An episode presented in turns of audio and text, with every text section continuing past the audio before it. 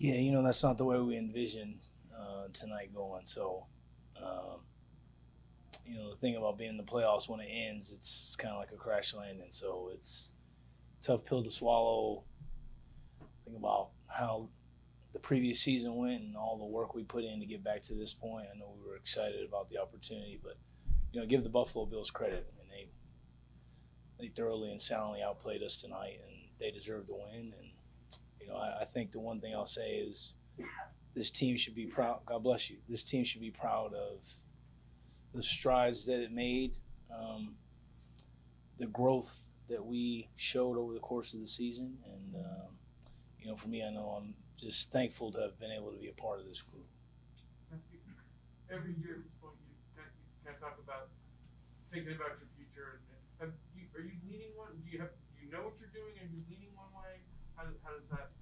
Uh, you know, I don't want to. I certainly don't want to disrespect the team and what we just went through and talk about my personal situation. Obviously, I mean, look, I'm closer to the end. We all know that, and uh, you know, I I'll pray about it and make a final decision and have some conversations. But tonight, I just want to, you know, make sure that I express gratitude to the people that I owe it to and take time to be reflective and thankful for, you know, not only the experience this year, but uh, throughout the entirety of my career. So.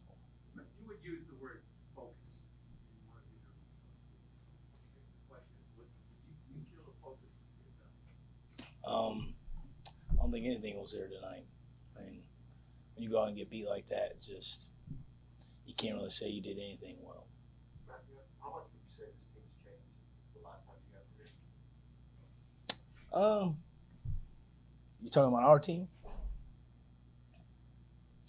I think we've changed a lot, and I think every every week is an experience that your team uh, takes, and it changes your team, it molds your team, it evolves your team. Certainly, um, I think since the last time we won here, we've faced some some tough outings and, and haven't played our best football and, and I hope we take that and we, we use it as an opportunity to grow especially a lot of these young guys that are you know at the beginning of their careers. I hope they use this season as a learning experience and apply it uh, down the road. But don't think you don't feel the, the confidence, commitment really changed all that much. no not at all. I think we've our commitment level has been the same for 19 weeks 19 weeks plus. Um, and I mean, you just don't get to the play. You don't you don't just get to the playoffs unless you're committed. And certainly, we're committed. Um, you know, I I personally feel like we had a great deal of confidence.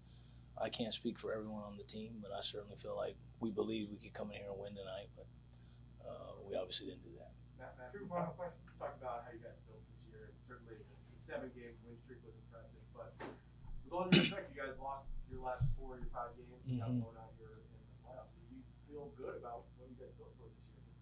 Um, I mean, yes and no. I mean, you, I think you have to keep proper perspective on the National Football League. For those of you who've been covering this team for a long time, this is not reality. I mean, what we've experienced here to to have the runs that we've had, the expectations for this football team. I mean, nobody else in the league has done that. So that's not reality. That's not the reality of the NFL. So I think perspective is important. So you look at what happened last year and you know the regression that we had to get back to this point. I think certainly we should be proud of that.